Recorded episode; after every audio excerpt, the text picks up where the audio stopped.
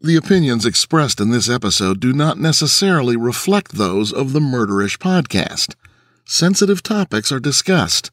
Listener discretion is advised.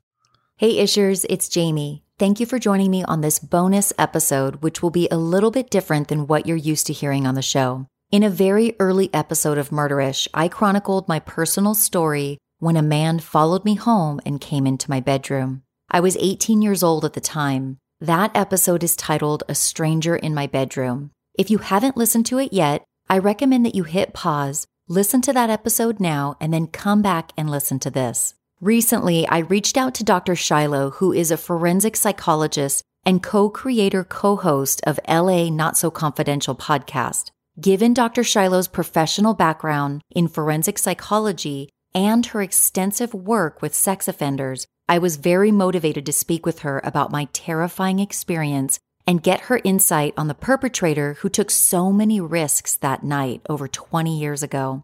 I thoroughly enjoyed speaking with Dr. Shiloh. She was able to provide such great information that had my wheels spinning for days after we talked. One of my favorite moments from our chat was when Dr. Shiloh provided a description of what she believed the perpetrator looked like, the visual image she had in her head, and then hearing her reaction after finding out that his appearance was nothing like what she pictured. One last thing I want to mention is that we do discuss sexual assault during our conversation. However, we don't go into any great detail. Please use discretion. Now, join me as I speak with my friend, Dr. Shiloh, and hear our rehashing of the night a stranger followed me home and entered my bedroom.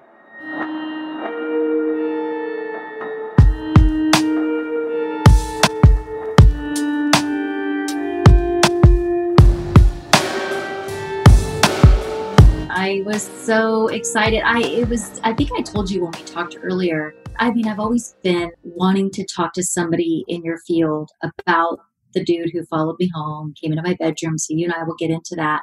But I want to get your insight. You shared a little bit of it, you know, when we talked, right. and I know we have so much more to talk about. But I reached out, you know, just saying, hey, does anybody know anybody, you know, a forensic psychologist, you know, somebody I can talk to? And of course, Mike Morford right away. Oh, right yeah, Morph's like, duh, you know, Dr. Shiloh. And I'm like, dude, exactly, Dr. Shiloh. Of course. yeah, yes, right in front of my face. well, right now, since my primary job is mostly in law enforcement psychology, I think for Morph, it's like on his brain because I did Three Men in a Mystery and we talked a lot about more of my like decade working in sex offender treatment. Yeah. And so that can also feel like, oh yeah, that's right. That too. yeah. No, I, I, and then I was like, oh yes. And then I'm like, God, I've been wanting an opportunity to kind of collab with you. And yeah, I could see perfect. us collabing more in the future. So it was just totally. so perfect. But I guess we should start by I want you to just kind of introduce yourself. I mean, I know what you do, sure. but just kind of for the audience when this when this episode comes out. All right. So I'm Dr. Shiloh, and I am a forensic psychologist, which I think when the word forensic comes up in people's minds, they think forensic science, like CSI and DNA and mm-hmm. and things like that. And our field would be anywhere where the criminal justice system and psychology overlap. So it is huge. It's a huge area of psychology that has so many fields of expertise and these little niche areas, which is so wonderful when you're going through grad school because everyone has a different interest and wants to do something different and your colleagues go out and do all those different things which is it was really neat. But i came into that after a, a career in law enforcement and wanted to get my doctorate and what else would have been right up my alley besides something that marries the two because psychology was also one of my undergrad degrees and fell in love with doing the work mostly you know when you're in your program you have to spend three years doing actual field work and getting out there and seeing what it is you want to do. And my very first internship part-time internship uh, was working with the california department of corrections and we did sex offender treatment. And i first went into it just wanting to sit in a room to see what they had to say for themselves just oh kind of gosh. being a fly on the wall you know, I was still working as a cop at the time. And so for me, I was like, yeah, let me hear all about it because I think it's fascinating. And I did that for a year and then I stepped away from it and I did a, an internship in neuropsychology, which is its own fascinating area. Um, it wasn't forensic. I was just working with people who had had some sort of brain damage and had e- behavioral or emotional problems because of that. Lots of civil stuff. Like if you think of somebody, we had a woman who was a medical professional and she had fallen asleep on a plane and she had an aisle seat and they rammed into the back of her head with the drink cart. Oh, wow. And so she had severe brain damage, couldn't do her job as a medical professional anymore. And so we did assessments with people like that. And then for my final internship, I decided, you know what? I really enjoyed working with the sex offenders, doing psychological assessment as well as treatment. And you work in conjunction with probation or parole, essentially, and what we call the, the containment model here in California. So if you think of it as a triangle with parole at one of the tips, treatment at another tip of the triangle, and then polygraphs that they get every six months. And then the offender in the middle, that's sort of how they are contained while they come back out into the community oh, after oh, wow. prison. Okay. So I did that for my final internship with a private company that contracted with probation and parole. And then they gave me a job after graduation and I continued working in that realm full time, my only job doing that for a decade.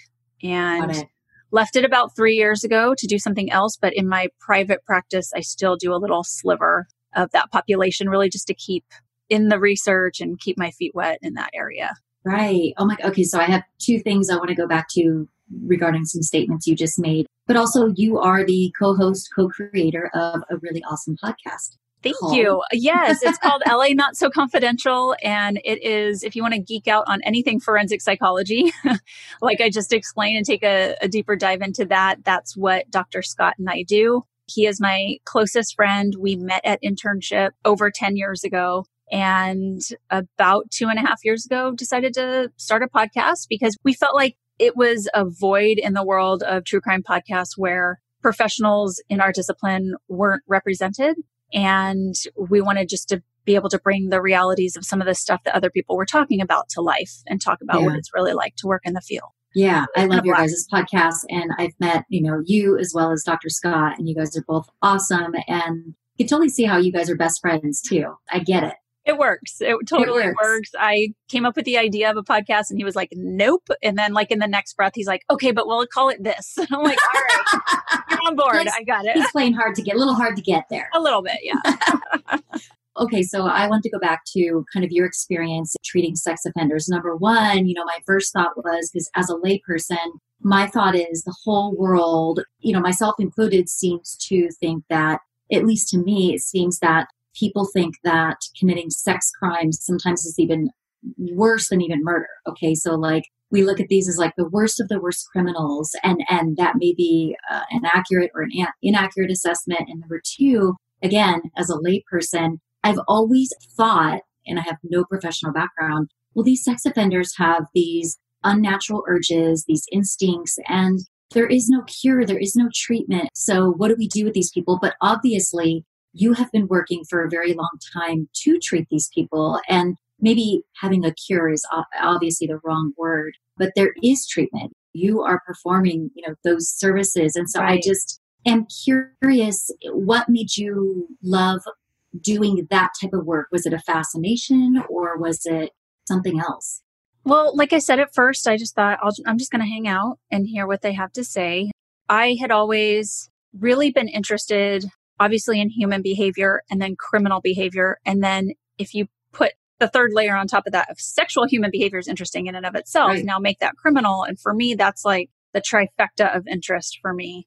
Once I got to my final internship, I felt I really grew the most there and learned the most with the supervisors that I had who were phenomenal in this field and really took time to, you know, explain and tell us the truths about some things like, you know what? Research actually shows sex offender treatment isn't terribly successful. And to hear that, you could really sit there and go, well, what the hell am I doing with my life? Why am I Sure. here? Why do I stay in this field at all? But once you kind of come down from that 10,000 foot view and you look at the small differences that you're making for this wide variety of individuals and when we talk about the like the umbrella of sex offenders, you have yes, a very small percentage that have true deviant sexual urges that are even as we know now with the most latest research that this is biological, this is embedded, they are born this way. But you have this whole scope of sex offenders that are more common where it was opportunistic or it was situational or it was a myriad of these, what we call dynamic risk factors that led to this perfect storm of them making that decision. The mm-hmm. decision still lies with them. And at the end of the day, the responsibility is there. But when you start really teasing apart their life and what was going on at the time, you can see, wow, I can see these risk factors. And there's actually things we can put into place through therapy that can reduce the risk of recidivism. So, of course, we're coming in after an offense has already been committed. But my goal there is to help make sure that no further victims are created. And to me, that was, that was a very humbling piece to say I can be a part of that. Mm-hmm. And I know it's not for everyone. When I would say like, oh, I work with sex offenders, I've had all sorts of reactions, as you can imagine. Yeah. Oh my gosh, how could you do that? And my answer is, I don't know how I can do it, but I can do it. I yeah. maybe compartmentalization is my superpower. Maybe I'm just able to strip away and meet whoever my client is on the level that they're at to be able to make sure we're meeting our goal. You know, I know there's people out there that work with victims day in and day out. I don't think I could do that mm-hmm. every day. I would take yeah. that home with me. Sure. But we also spend a lot of time on our own self care and how to make sure we don't take some of this home because it could you are susceptible to vicarious and secondary trauma by mm-hmm. learning about these offenses day in and day out and hearing the offender tell you know their story about them yeah i respect somebody like you who can do this work who wants to do this work.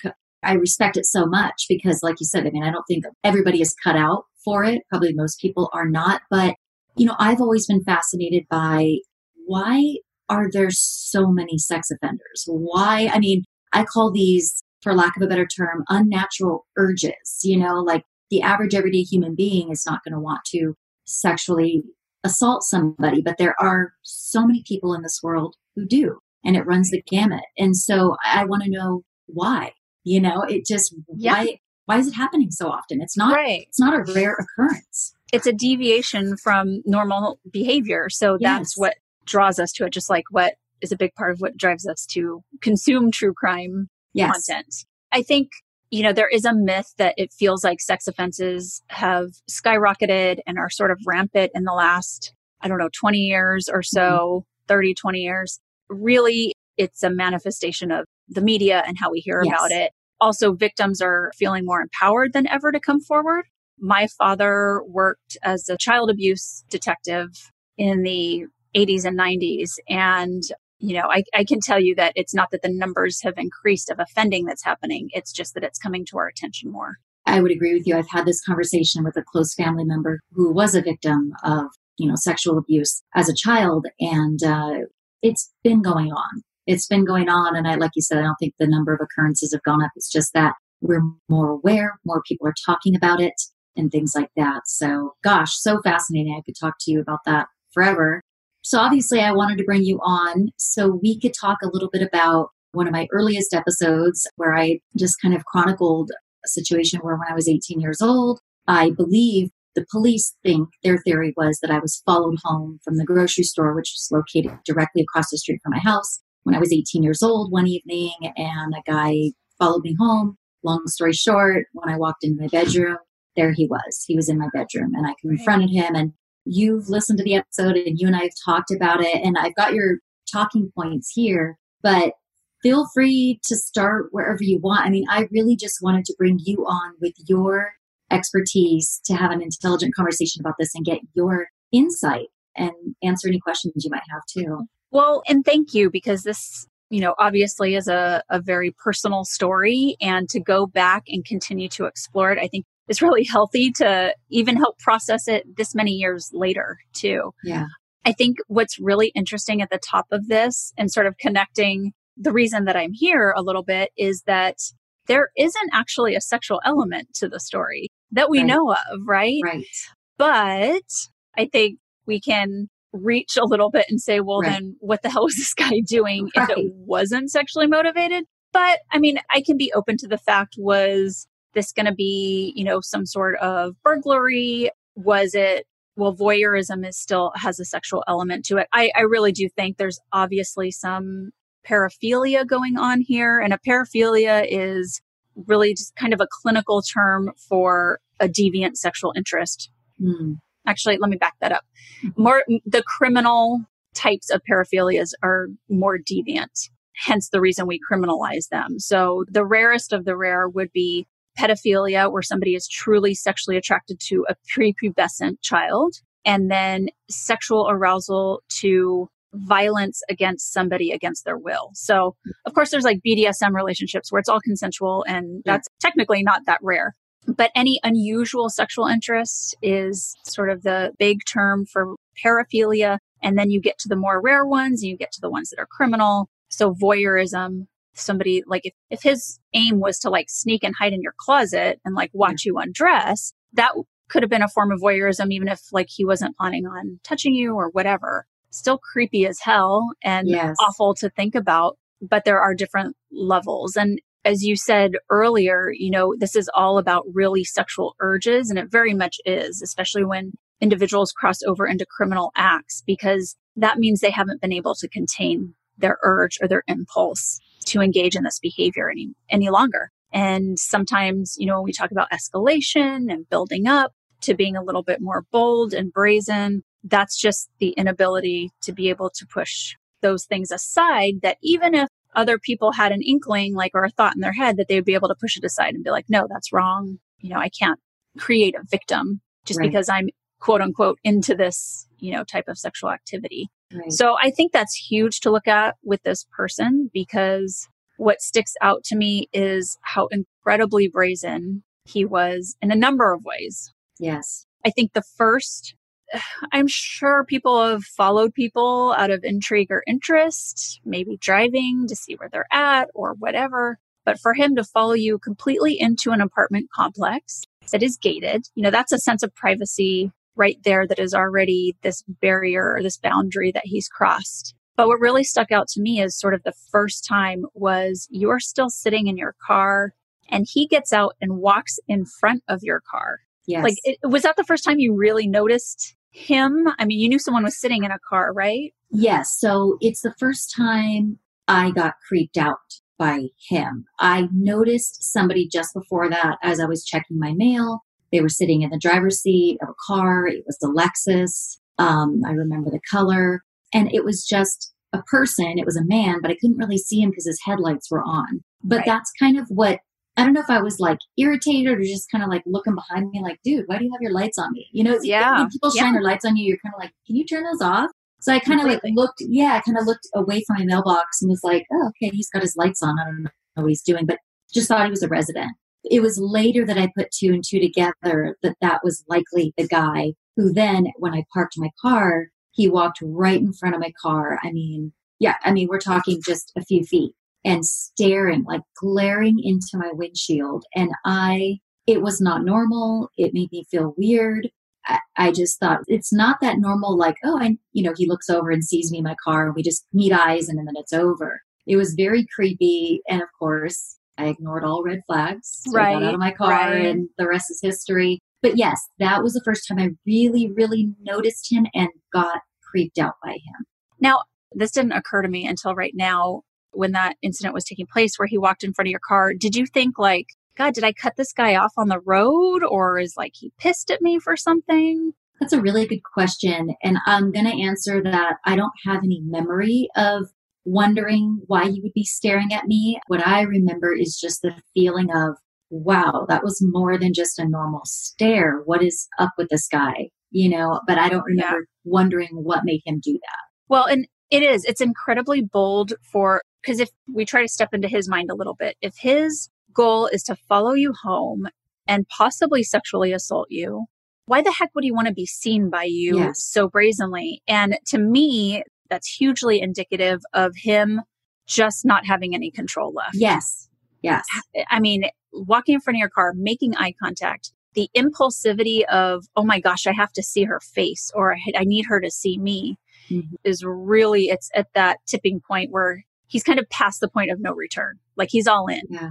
I found that to be so fascinating when you said that. Like one of your first, you know, words that came to mind was like impulsive. And that's exactly how it fell. And then the second act of impulsiveness, which just further kind of proves your point, was when I got out of my car. He's walking ahead of me just a few feet. He goes and stands at that door. And I, I didn't know the people who live there, but I kind of knew in my mind he probably doesn't know them. And in my mind, it's like, I don't want to say I was smart enough, but I was intuitive enough at that point to go, I bet you he's just standing at that door, pretending he's going to knock just to watch where I'm going to be walking to. And sure enough, and you know, I describe in the episode when he's standing at the door, here's the front door, you know, to his left is a hedge that's tall enough to where he can't see over it. Right. So at a certain point, when I keep veering this way and he's standing right here, he can no longer see me because of that hedge. And so I kept walking. And then I describe in the episode, my instinct was, Jamie, you need to turn around and see if he's walked away from the door and peeked around the hedge to see where I'm walking, to prove my point that I thought he was trying to walk, to see where I was walking to, which apartment. Right. Because he lost sight of you. He lost sight of me. Exactly. And I think that that was his second major impulse was he was cool with walking around that hedge and knowing that I could turn around any moment and see him. And there he was just standing there staring at me. And it's the craziest thing is that I knew at that point that I was in trouble. Like I knew, oh my God. I mean, I had chills talking about it right now. I remember thinking, holy shit, I still have several feet to get to my apartment. I have to unlock the door. He's going to run right now and grab. I just thought, like, this dude right. is It's up. Run. Here it comes. It's, it's that's it. Yeah, this is it. it's It's, nighttime. Is anybody going to hear me? And I, I think I described in the episode, I just walked as fast as I could, but without drawing attention. I wanted to run. But then I thought that's like almost like an animal, you know, in the wild. If you run, they're Right. to like chase you. right. So I just thought, no, no, no, Jamie, just walk really fast. Don't turn around again. Get inside your door. And of course, I got inside, unlocked the door. And you and I talked about this, but this is where it's like, it's so fascinating for me to look back at 18 year old Jamie. Would I do the same thing today? Probably not. But I just, I got inside my living room, put the deadbolt on, locked the door, and immediately was like, okay, I'm safe. Nothing happened. Right. I'm good. Don't need to tell my mom about it. I, it's fine. I mean, that's the craziest thing. But well, I'll- it is, especially like you said, you wanted to walk quickly, but not bring attention. yeah. And I think Jamie now would be like, I'm going to bring all the attention I can bring, Yes. especially in apartment complex because there's Yes. people around. totally. And I, I would be yelling and not, I wouldn't have been afraid to maybe like be, impl- just be like, what the F are you doing? Why are you watching me? And yell and cause a stir. And I know that that could have helped me, you know, at the time. Well, and and there's a phenomenon to that. I mean, again, this was your own experience. This was traumatic. It was, you know, I think you probably at least for a split second thought my life or, you know, I'm at least at risk of some sort of great bodily injury here. So that fits a definition of it being traumatic, just the piece you've already described. And the reptilian part of our brain is the part that sends off like all the alarms and whistles to keep us safe. They're for a purpose. Our emotions are there to keep us on track and keep us safe at the end of the day. With your kids, Uh, did you ever see the movie The Croods with the caveman family? No, it was don't so. animated. Is an animated film. It came out maybe I don't know five years ago. But there's this cave family. It's like a mom, a dad, a teenage girl, the grandma, and like a little brother. And their family has survived by being extra cautious and like only going out until you know the sun sets and then going back in and setting all these traps. But it's also the story of not ever stepping outside your comfort zone Right. and you have to to actually progress and evolve. And that is exactly what our brain has done. Our brain has evolved past the reptilian piece to be able to calm our anxieties when it's not life or death. Hmm. So it's to make sure that, you know, we don't freak out over every little thing, that we can come back down to baseline, that we can talk to ourselves and be like, oh man, that was a really close call, but okay, I'm okay now. And it does us a disservice sometimes because it also then we rationalize away serious situations too. And and Yeah. that more quote unquote evolved piece can take over and actually quiet too much the reptilian piece like it did for you that night once you got behind that door and didn't even mention it to your mom. never mentioned it once. And everybody's like, Jamie, what the F? and I just, I say, Jamie, what the F? But Sure, that's what makes it like even so much more fascinating for me today to go, that is a true, it, it shows you you never know how you are going to react to a traumatic situation like that. You just don't know. And then, of course, when he came into my bedroom and I confronted him, I never would have thought I would have reacted that way either. So nothing about it makes any sense looking back on Right. it now, but I definitely had a false sense of security. You know, I felt, you know, right when I walked into my living room, I'm like, ah, you know, I'm in my cozy Yeah. little apartment with my mom. The door's locked. I mean, if the dude's out there, he's just going to have to stay out there. He can't get in. I mean, right. I never even remembered that I had my sliding glass door cracked open, or nor if I did remember if if I think I would have gone in. Lo- I just don't know. Well, you're also a teenager and teenagers don't have fully developed brains. So, True. you know, they're not Yeah. functioning on the level that, you know, even somebody in their mid 20s, late 20s are, where their cognitive functioning is fully taking all of this in. So it's very limited. The executive functioning of, especially like future consequences for teenagers, just really isn't existent. Yeah. And actually, that reminds me when you and I talked earlier. I mean, I was totally of the mindset back then that I was sort of invincible, that it, people who Yes. were killed, you know, in a home invasion or anything, that just happens to people on the news. That doesn't Yep. happen to me. That's that's impossible. You know, And it's just this far away concept that you think like I will never be murdered. I will never be sexually assaulted because that just happens to people I see on the news or in Uh-huh. books. You know, it's it's kind of stupid and silly, you know, to think about, but I really truly had a teenager's brain and that's what I thought. And, and also I had never been through a major trauma before that. And so I was living sort of maybe in this bubble and, you know, Yeah, yeah. And that's what we want to obviously instill a sense of safety for our children, yeah. but also not a false sense of safety for dangerous situations. And and that's why I think that, you know, there's that biological piece that we're talking about, but there's also that societal piece that you and I touched on before when we spoke about this of women you know, need to be polite. They need to not listen to their instincts because that's been mm-hmm. drilled into us because that might be perceived as rude to somebody. yes. And what if we're wrong and this guy is just lost and he doesn't know where he is? Maybe, you know, Jamie, maybe you should have asked him if he needed something. You know, that's all Right. bullshit. yes. and, but it's definitely a subliminal unconscious piece that was probably ingrained in you as well, you know, to not make a fuss, to not bring attention to what was going on. Yeah, and to not be, you're exactly right. And you and I did talk about that, and it really resonated with me when you said, like, fuck being polite. You know, I mean, I think you even talked about a book that you read, and it's like that is exactly the motto that I live by now and that I've instilled in my teenage daughter and will instill in my six year old when she's a little older is that you don't have to be polite to everybody. You don't have to please everybody or say sorry when it's not necessary. If somebody so much as sort of invades your personal space, it's okay to give them a signal or, or flat out say, hey, you know, kind of uncomfortable right. now. You're, you're in my space. Or on the other end of the spectrum, if somebody does something inappropriate, like you yell and scream and kick and you make a fuss and you do what you got to do and fuck politeness, excuse me. Right, right. You know, like I, I totally live by that motto now. But you're right. Like I think that, you know, I've always been a little bit sassy, you know, even in my teenage years, but I probably back then didn't want to make him feel uncomfortable.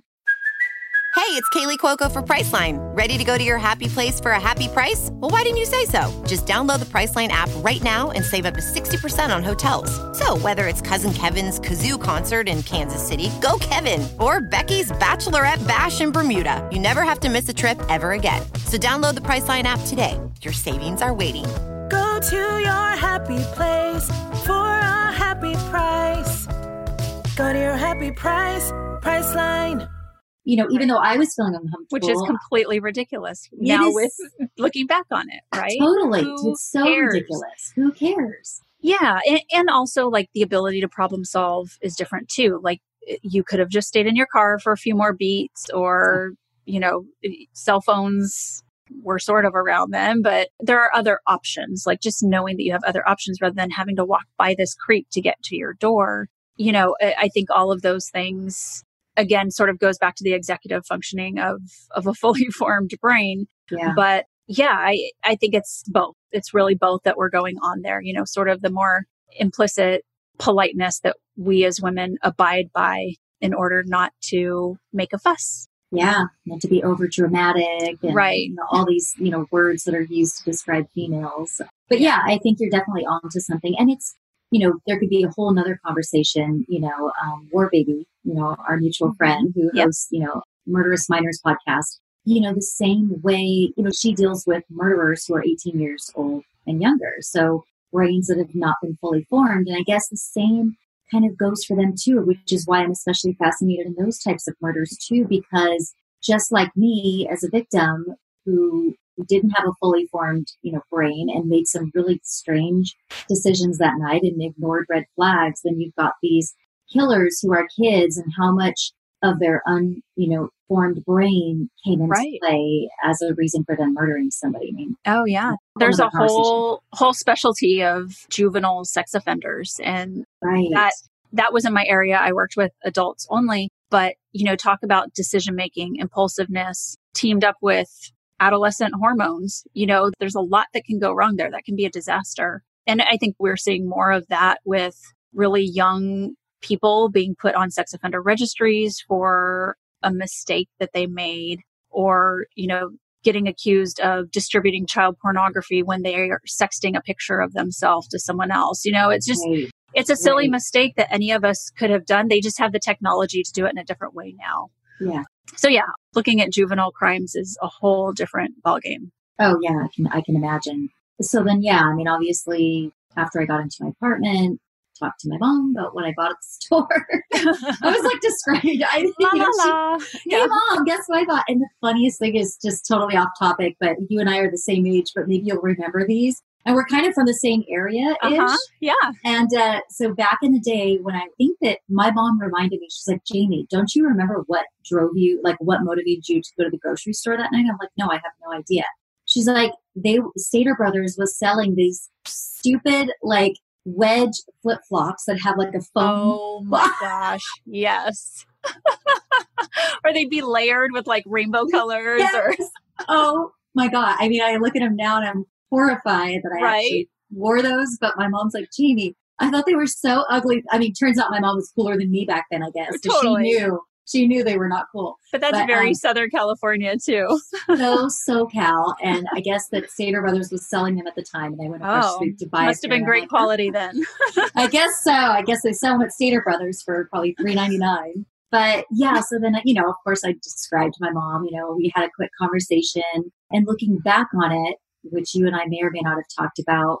Now, you know, then it all came back. He could hear everything that me and my mom were saying. I didn't know it at the time but, you know, my mom had her window open, but her blinds closed, her vertical mm. blinds. So where he was standing was just feet away from my mom's window. So oh. certainly, yeah. So he not only could hear everything we were saying, but I think more importantly, he knew I wasn't in my bedroom. And that you had let your guard down. You yes, weren't telling your mom about it. Yes. Yes. Which I so appreciate you saying that because that's not even something that I thought of. It's like in his mind, he's like, oh, she's not even talking about me. So, right. you know, why don't I'm going to go into this girl's bedroom and she's not even going to know, you know? She's yeah, for, for him, it, it lowered the risk of yeah, the situation and what he was about to do. Yeah, I had never you, thought about that. Wow. Yeah, that's, but that's you're so right. Eerie part of it that he's listening. It is so creepy, but he was definitely he could. I know for a fact he could hear everything. And then you know, I'm going to guess that I was in my mom's room for no more than you know a couple minutes and just walked into my bedroom. And right when I walked in, I noticed the first thing I noticed out of the side of like my peripheral, I could, before I walked in, I could see that my vertical blinds were swinging softly back and forth. And I'm like, oh, I wonder if that's the wind. I mean, it wasn't really a thought, a, a, an important thought. And then next thing you know, I see the top of a head kind of like going like this coming into the room coming oh. into my bedroom and it was a sliding glass door and i just i don't know I mean, it takes the brain. I, it took me a moment to realize what is going on. Absolutely. Like, you know, almost like, is there a human being right in front of me or am I tripping? I mean, it was just the weirdest thing. And all these thoughts raced through my head probably within like milliseconds. And then I confronted him. And, uh, you know, my mom told me later that I just was like, what the F are you doing? Who the F are you? And I use, I think I told you this at one point, I said, ew. You know, like, cause I was so grossed out. Like, you pervert, ew. Right, you know, like, right. Such a teenage thing to say. It is. But I was so grossed out by him. Like, dude, what the F? What are you doing in my bedroom? And I was, you know, raising my voice at him. And it was very clear. I'll never forget his reaction. He was startled. Okay. He did not ex- at all expect me to come into my bedroom. His plan was to enter without me catching him, but I walked in right at the right time, unbeknownst to him, and I caught him off guard. And he was like, uh, uh, um, and he starts like looking around. It's like totally like you see in a movie, like somebody stumbling on their words, like, uh, blah, blah, blah, blah, you know, trying to think of something to say. And then he mutters, I think my, my cat, my cat, I'm just looking for my cat. I think she ran in here. And I'm like, your effing cat isn't in here. Get the F out, whatever I said to him. And so the exchange didn't go on long. And he did. He left. He, he left right away. He left the sliding glass door. There was a short, you know, like in bottom floor apartments, it's very common to have like a rectangular shaped Yes. little patio outside of the front of the apartment. And then there's like a little hedge to make it look nice right in front Right. of it. And the hedge is like probably just as tall as the little fence, three feet or so. So he walked out of my slider and must have just jumped the fence and hedge and then ran out into the common area and he ran away. And I think you and I talked about this. You know, my mom did not know what was going on at first. Right. I had a boyfriend at the time, and she reminded me, I don't remember this, but she reminded me that, you know, he was so comfortable with me and my family. He would just walk right into my sliding glass door. When he would come to visit, like he wouldn't go through the front door. He's like, hey, I'm here. And so my mom just, and we were very like playful. You know, we always messed around with each other and made jokes and ragged on each other. So, you know, my mom was studying for the bar at the time. And so she was in her room where she had a desk and she was very intently working on that. And at the same time, she just thought, oh, it's probably, you know, Jamie's boyfriend, you know, they're just messing around. But when she heard my tone change, something clicked. And she's like, oh my God, Jamie's in trouble. And, you know, my mom is always packing heat. She- I love this woman studying for the bar. First of all, as a single mom, is already Right. badass, and then she's Yes. like coming to the rescue with a gun. she does. I, oh my God, I love my mom so much. But yeah, she is a little badass and sometimes to a fault, but we won't go there. Um, have some really interesting stories about her. But um, yeah, so she grabbed her gun, which was Mhm. already loaded out of her desk, and she came into my room. And I think I probably told her, like, there was a man in here. He went that way. I mean, so she went out the same way as he did. She walked out the sliding glass door, jumped the hedge, and she's got her gun, and it's it's Right. nighttime, and she's just like looking for the dude, and he was nowhere to be found. And Wow. I didn't think see, I put all this together later that that Lexus in the parking lot was probably him. I'm almost positive, especially the direction he was walking when he looked at me in the car. Like I know that was his car, but I didn't process it fast enough at the time to tell my mom where to run to. Like, oh, mom, he's in the parking lot. he was lot. Parked over there. Yeah. yeah, I'm sure he went and ran to his car and just got the hell out of there. Yeah. But I wasn't even, I was just shocked and I didn't know to tell my mom, hey, run toward the parking lot. Nor, I mean, I'm glad that she didn't because that could have put her in danger. I don't know if he had a gun, probably not, but I don't know. Sure, sure. Who knows? Know, I don't, yeah, but, um, But I- I think- totally different. it could have been different in so many ways at so many Yeah. points. And, you know, I think at this point when I was listening to your episode, I was like, oh my God, what did he look like? Like that Yes. was my first thought. And Ugh. that was a point where I had paused and put it down and the wheels just started turning. And I'm like, is this You guy? gotta like, tell me what you pictured transient? Like, before you found out. Yes. before I found out, I I went to stereotypes, and and here I am, where I have worked with so many different sex offenders that Right. they run the gamut. Trust me, it is not just older white guys with Jeffrey Dahmer glasses anymore. It is Right. the kid you went to college with. It is you know across all socioeconomic statuses, ethnicities, you name it, professions. I have worked with police officers and firefighters and accountants and very successful businessmen, you know, all convicted sex offenders. But I don't know. I think I pictured, hey, it's it's the Inland Empire. It's probably a white guy. Um, Lifted truck. No. yeah, like you know, it, I was picturing it like warm night. I'm like, okay, tank top, Yeah. you know, some Oh, shorts, wow. like some skater shoes or something. I don't know. Um, Wow. But just kind of this, what you picture, like some dirtbag, right? You know? Yeah. Yeah. Um, and then you shocked me when I talked to you and tuned back in that that was farthest from the truth, which oh my gosh. is, I think is a great source of information, actually. Yes, I do too. And I, I don't have the professional, you know, experience that you do, but like I have thought about this many, many times over the year and sort of like built my own pretend profile of like what this guy did for a living, you know, was he married, this, this, and that. And yeah, I mean, it, I keep saying this is the most shocking part about it, but like I truly believe this is the most shocking part about it what he looked like, what his appearance, because he drove a nice car. He was dressed in professional office attire, work clothes. I mean, he had a nice pressed white polo shirt. I want to say it was short sleeve with a collar. I know it had a collar and that it was white. Could have been a long sleeve button up without a tie though. He had pressed khaki work slacks or what do you call it? just khaki pants, you know? Sure. Yeah. And so he was a white man with silver and or like like white gray hair, short hair, clean cut, medium build, not chubby by any means, but not skinny, just medium build, probably about five eleven to six foot one, maybe. And what's you know, I've worked in a professional environment for 18 years in a corporate, you know, corporate America. And he looked like every other man that I have ever worked with in my life. Right. I mean, like he looked like he could have been, I started off by saying he looked like he could have been the CEO of a bank, which he does. He did. Uh-huh. He totally could have been. And he was like, as far as his age, he could be anywhere from like early 50s to maybe mid 60s, but I think he was somewhere in the 50s range. But now that I think about it, and because I've worked in corporate America, you know, I know what men wear on Casual Friday. He looked to me like he had a Casual Friday outfit on. Still Was very it nice. a Friday? No, and that's what's Okay. interesting is Okay. my mom. I didn't know the exact date, but my mom's like, Jamie, this happened on your dad's birthday, so she remembered it because my dad called her and said something about that man was going to hurt my baby on my birthday. Oh, Like, wow. Yeah, like he was just that was like the first words out of his mouth. So it happened on my dad's birthday. So it would have been June 12th of 1996. And I've looked it up before. I think it was like somewhere midweek. So it wasn't Okay. a Friday.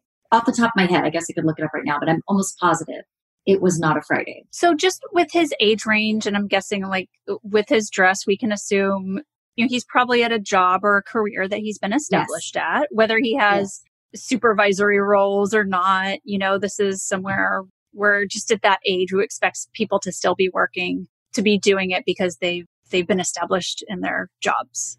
Interesting because you know if we go with the narrative that he followed you home from the market, you know, it's was he at the market or in the area because he works there or because he lives there? Because those are the two options. Because of the way he's still dressed, Right. like he was getting off of work.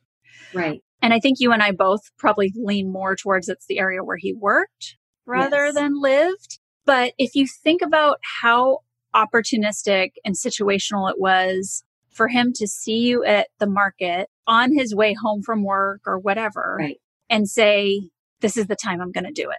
Like, this is the moment she's the one. I think that we're just guessing, but I mean, it, to me, that really highlights someone who has been thinking about this for a long time, who probably has other incidents of it, or this was really the moment that he felt like he couldn't control it anymore. And just like I said, went all in. But it, I think definitely it was an opportunistic situation because of the way that he was dressed. Who the heck wears a polo shirt and khakis when they're going to go commit an assault of some sort, you know? Yeah. Exactly. it's Yeah. it's not really like cat burglar clothing. So Not at all. Yeah, I don't think he had his running shoes on. And then I'm pretty No. sure he's probably wearing like, you know, guys' dress shoes or whatever guys wear to a professional job, you know? Right. But what a risk. I mean, think of if if he works in that area, who's to say he didn't work at a bank where you and your mom could walk into the next day or Right. any business or if he did live in the area?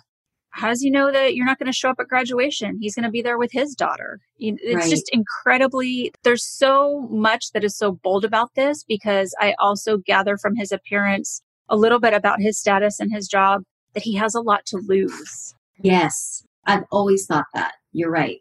I mean, this is not somebody on the brink that's like, you know, probably No. been to prison time and time again that doesn't care anymore.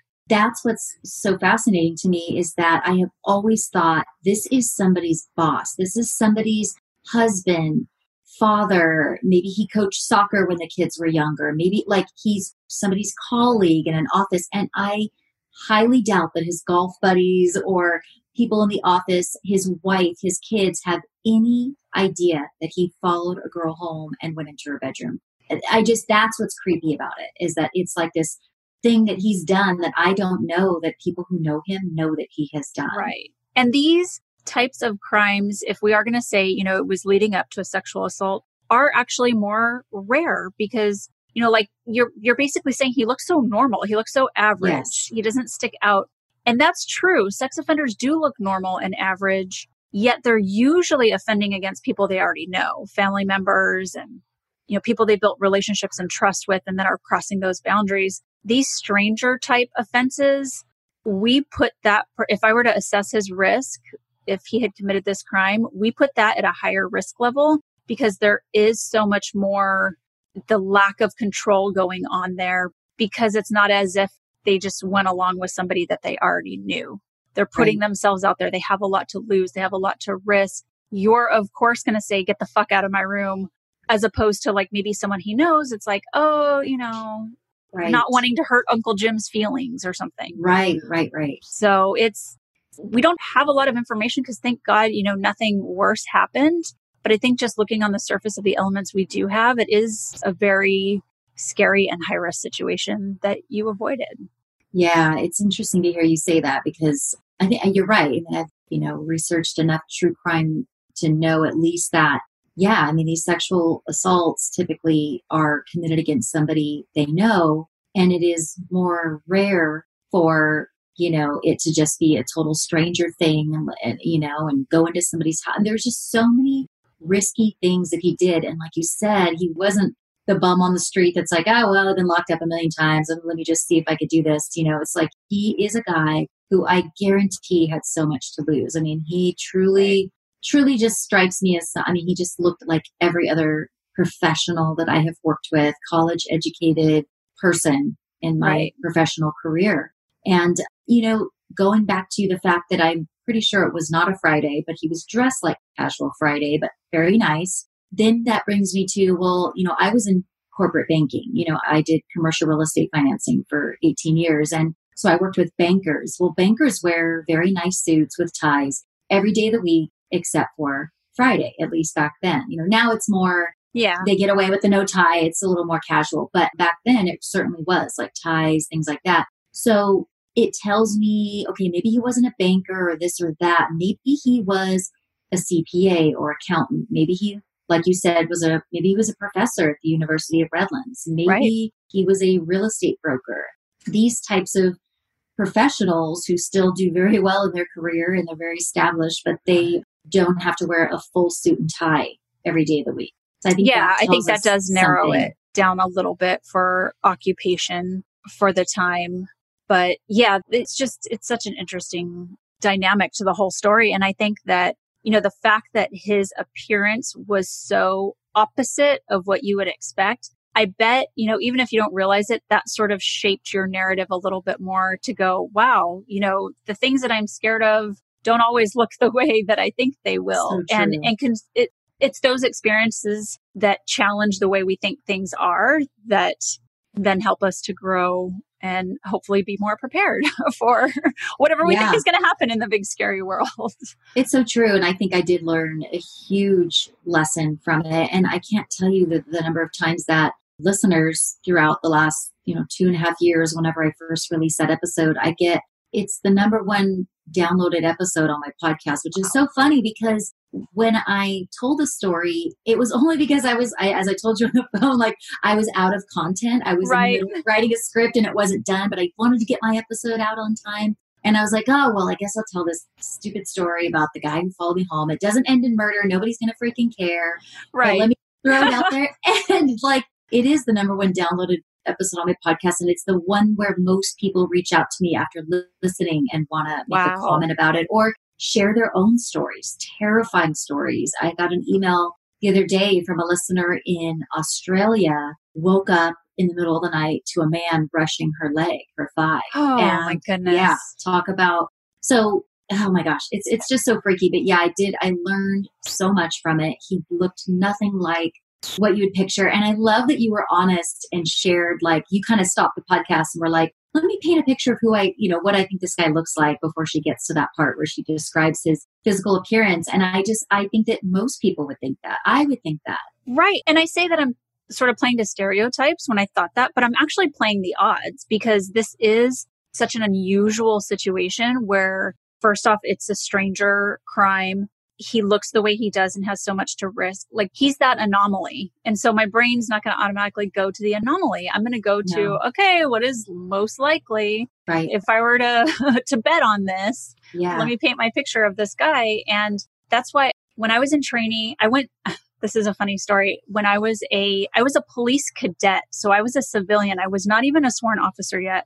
And at my department, I worked in like taking care of the property and evidence. And I sat back with the detectives. I sat behind the sex crimes detectives and they were talking about this training that they were going to go to. And it was FBI profiler Roy Hazelwood oh wow. and I had read his book and I was like, can I go with you guys?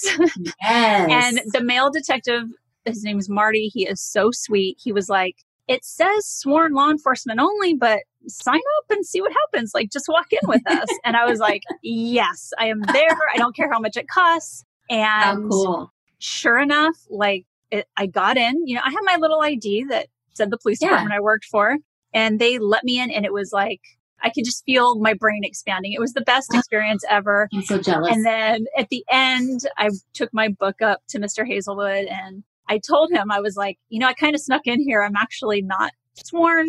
And he wrote this sweet, like, little thing in, in my book that I still have. And so, what I learned from him throughout his training, he says, you know, I'm going to teach you a bunch of this stuff that we learned from interviewing all of these serial killers throughout the country. He goes, but there are no absolutes. Like you have to understand mm-hmm. there's always an outlier. There's always someone that is just going to like blow your mind because that's not what the algorithm or what the statistics say. yes. Yes. And I have carried that with me. I don't know how many times I say, like, I can be teaching to jailers in an academy about mental health problems that they'll see in inmates. And I'll tell them there are no absolutes. Like, this is generally what research shows. Yes. You're going to have that thing that just comes out of left field. And you're like, wait, Dr. Shiloh didn't say this was going to happen.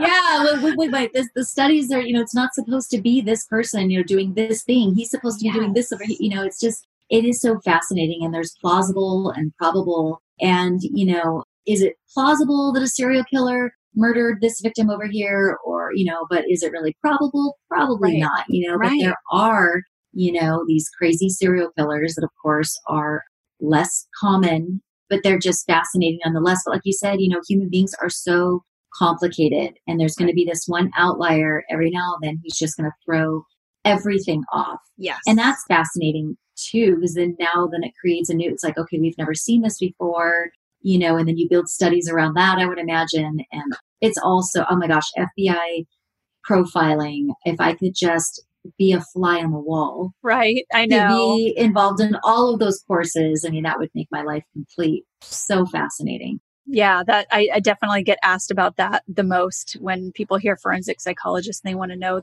the connection between the two. But yeah, there are no absolutes. I think just take that away from Wow. everything, you know, question all the research that you hear and all the things that you hear, Mhm. especially when we do talk serial killers. I feel like they are such one offs and so rare, no matter how much we saturate ourselves with the stories in the big scope of things, they are so incredibly rare that I feel like they are just their own standalone categories in a way. I truly, totally truly feel that way. Totally. And no serial killer is exactly, you know, like the other. Right. You can't just put them in a box and go, okay, well, the Green River Killer and Ted Bundy, or they're these guys, and this, you know, they are all so unique. They're all case studies, standalone different. case studies. Yes, yes. So where I stand now with this whole thing, this stranger in my bedroom, is that, and the reason, you know, that I wanted to talk to you is that I've always had it in my mind that someday I am going to really put forth an effort to try to find out who this guy was. And I want to do it. I'm not saying I'm going to start tomorrow or, you know, I've taken any major steps, but in the back of my mind, I really, really want to know and I want to know before he dies, you know? Right. So eh, he may be dead now. I don't know, but he would probably be in his like 70s or something. Yeah. Yeah. 70s ish. I think it would be hard if he doesn't live in the area. I think that would have generated more leads, but I really Yeah. do think that there's some leads that you can follow and it's just going to take probably a lot, a lot of legwork. Definitely. And you know, you know, it could be described as maybe like a needle in a haystack, but I do go back to, well, you know, people in Redlands, a lot of people who live in Redlands work in Redlands or very Yes. close to that area. And it could have been that he worked in Redlands or outside of Redlands and got off the freeway to his house, which was either in Redlands, and he went to that store because that Stater Brothers is close to where he lives. Because True. there's, you know, like I told you, there's numerous grocery stores all throughout Redlands, and you tend to go to the one that's closest to where you live or where you work. So could have been that he was getting off work and he stopped at the grocery store that's closest to his house. How creepy is that to think that maybe he lived very close to Yeah. me? And but then so then I my mind goes toward okay, let's assume he lived in Redlands uh, in that area of Redlands where I lived, kind of on the border of Loma Linda. I know what kind of car he drove at the time. So, you know, there's still people in Redlands, you know, maybe they'll it'll jog their memory and they'll go, well, you know, my friend's dad drove that kind of car and he was a professional. I don't know. I know I'm reaching. I th- no, I think it's possible. I mean, we hear this Possible, happen all the time. I've already, as you know, like reached out to one lead that hopefully we're trying to like at least generate or stimulate some sort of because I think a really big piece of it is this can't be the first time he's done something. And if maybe even we look at other similar type of reported incidents in the area at the time, yes, it might not lead us to him because who knows if he got caught right. but it could lead us to a general area where sort of like geographic profiling comes in that could narrow down either a place of residence or a place of employment. And I mean, like the second I talked to you, I was like, how do I find a University of Redlands oh, yearbook were for already texting 1996? Yeah, Oh, yeah, you were like yeah. texting me. You were like, your your brain, your wheels were spinning. You were like, Jamie, this, this, this, this, this, this. Like I could tell you were already kind of on it, you know, and just wanting to know more. So I volunteer to help you when you decide to take that step. Yes. Oh my God, that would be so freaking. We're gonna take on this case. right? Let's transport ourselves back 20 years. Let's do it. Let's do it. You know what I found interesting, which I didn't mention to you, is that quite a while ago in my Murderish podcast Facebook group, I got a DM from a woman who said that I think it was her friend or sister around the same time. There was a man who snuck into her house and took some of her underwear. And I remember being intrigued by it because there were certain factors that were similar and it was in the time frame fit. Yeah. Because, you know, it could have been that he followed me home and he was trying to get into my bedroom, not to harm me, but he wanted to take some underwear. Totally. Guys do that, you know? But I mean, I don't know. We'll never know. But, but yeah, so I found that to be interesting. And I remember asking her, you know, would your friend or sister be comfortable talking to me? And nothing ever happened of it, but certainly I could go back and look at that DM and just kind of tra- track that down when I'm ready. But um, Yeah, I think that's a really good lead, honestly, because that is a phenomenon that happens, and it is a, a mm-hmm. you know another type of paraphilia, and you know that may have been it. That I, there are truly people out there that have like those kinks that like Yeah. I would never hurt someone, right. but man, I got to get my hands on those underwear because you Oh know the last pair I stole isn't doing it for me anymore, and they're Wow. they have those same strong urges to do that to where they would take that risk. So Yeah. I, I think widening the umbrella and, and sort of the net of like, okay, what else could this have been is Yeah. helpful actually. Definitely. Oh my gosh. Well, I have appreciated talking to you so much. This has been so fun, so insightful, and um, I could seriously talk to you for days. This is very Um, fun. Thank you. And I, you know, again, like just thank you for trusting me to kind of talk about this and talk through it. And, you know, I, I know sometimes, like I said, I compartmentalize well. So sometimes I throw something out and then I'm like, oh, that probably like felt super creepy to consider, but no, thanks for trusting me to have the conversation. I totally trust you. And I wanted you to be very candid with me, even though, you know, some of our conversation topics may be uncomfortable for some people to hear. And I, I get that. But I truly am wanting to explore this. And, you know, I really, really appreciate your insight, given your background and your expertise. But yeah, I think, you know, there's more conversation to be had. And obviously, I'll keep you posted on if I do anything more on my end, which I always say I'm going to. But there was a while back, I'm guessing maybe three years ago, where I did make a phone call to the Redlands PD and asked if I could get a copy of the report, you know, and of course, just like in a movie or you would hear on any true crime podcast, you call and there was some flood or fire or right. I don't remember what they told me. And it almost feels like, no, you're you're lying. Like, come on. Wow. there couldn't have been. Yeah. They said something where they didn't have those records anymore. But I remember speaking to my mom and she's like, you know what, Jamie, it wouldn't hurt to just go there in person. Eh, you know, I'm in Redlands every now and then because I still have family there. Just go there and ask again. I don't remember what they told me the reason was why I couldn't get a copy of the report. Right. It was something like that. But I think it's worth me going in there. Well, and they could have purged it. I mean, it could have been part of a purge with that classification of what it was that, you know, it wasn't technically a sexual assault and wasn't, it just depends what they classified it as. Um, yeah, let me ask around too to see if I know anyone over there and I appreciate it. maybe get a, a real deal answer for you. I know, because I remember not being satisfied with the answer that I got. And maybe it wasn't something so dramatic like a flood or a fire. Maybe it, now it's jogging my memory, like you said, maybe it was like, we switch systems and this and that, which makes me think, Mhm. you know, like that.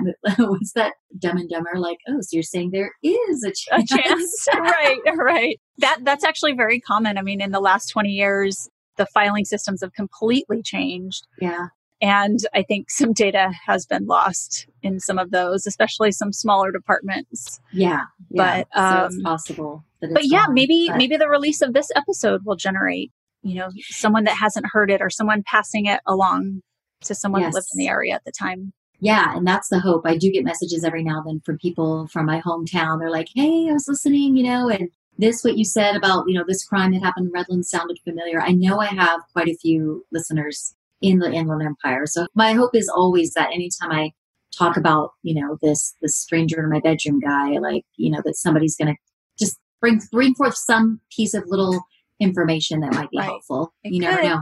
Yep.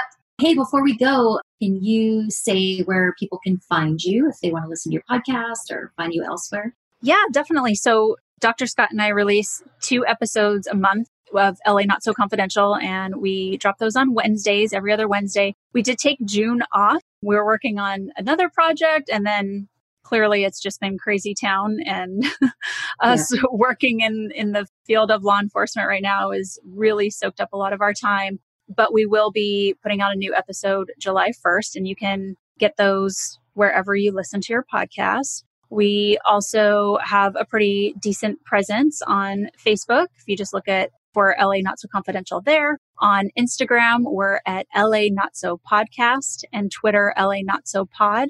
And we actually just started a Patreon. We have not had a Patreon Awesome. we were kind of snobs and didn't want to do it because we were like, we can't put out any other content. We can't. Trust me, that's like, the biggest you know? Yeah reason why most of us podcasters don't put out a Patreon. Yeah, it's and it- overwhelming. Exactly. But now, since we have been doing Get Vocal live stream sessions, which is a fun platform that you're trying Yes. out too, we're actually going to be releasing those live streams on Patreon. So that is so cool. I the was built thinking the in extra content. yes. Okay. So you and I, let's talk offline at Yes. some point because I also have struggled to, you know, what kind of bonus content can I put out there that I have the time to do? That because of it's already I'm overwhelmed putting out episodes on time for the podcast, right. but I want to give them extra content. Right now, my Patreon leans more toward good like merch packages, but I Perfect. but I know people want more content, and I want to give them that. I think that's a really really cool idea, and I just want to hear how that's going for you and and all that good stuff. Yeah. So, I mean, with the addition of Get Vocal, which is such a cool place to be able to interact live with Yeah. folks, I feel like we're, we have these other platforms to get more exposure, but also to interact with our listenership. And that's what we love the most of. So, we want to know. your listeners like that too. Yeah, I, I mean, they're definitely like, oh my God, I saw this episode on this and it had the craziest delusional syndrome. Can you cover that? And so we love getting ideas from people because Cool. sometimes we're not thinking in the same space that people are and that they want to hear about. Yeah. So Thank you so much, though. I appreciate Thank the opportunity. you, Dr. Shiloh. I love talking to you. I'll let you go. I know you're busy, but let's chat offline soon. And um, hopefully, we'll be able to see each other at another meetup after this damn I hope so. We'll do so safely, but we'll have to wait. Thank Yeah, you, Jamie. will. All right. Have a good evening. Talk to you soon. Bye. Bye.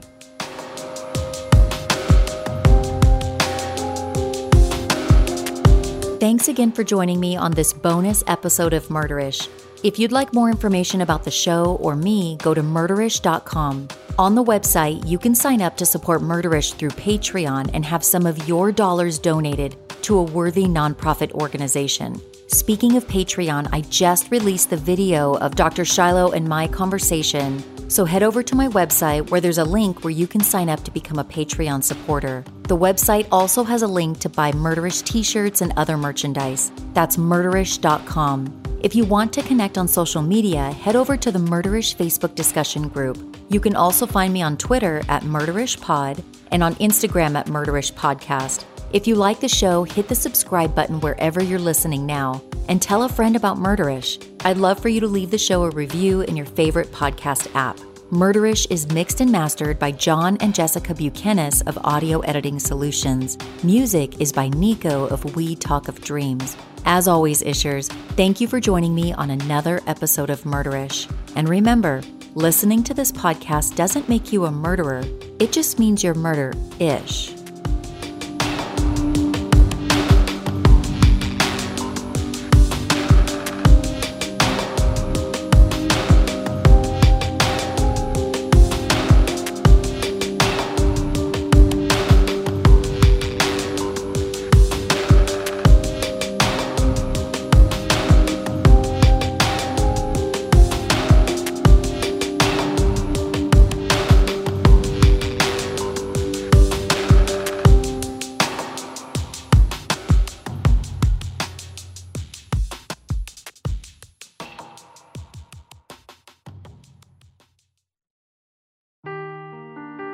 The truth never gets old. Introducing June's Journey, the free to play mobile game that will immerse you in a thrilling murder mystery.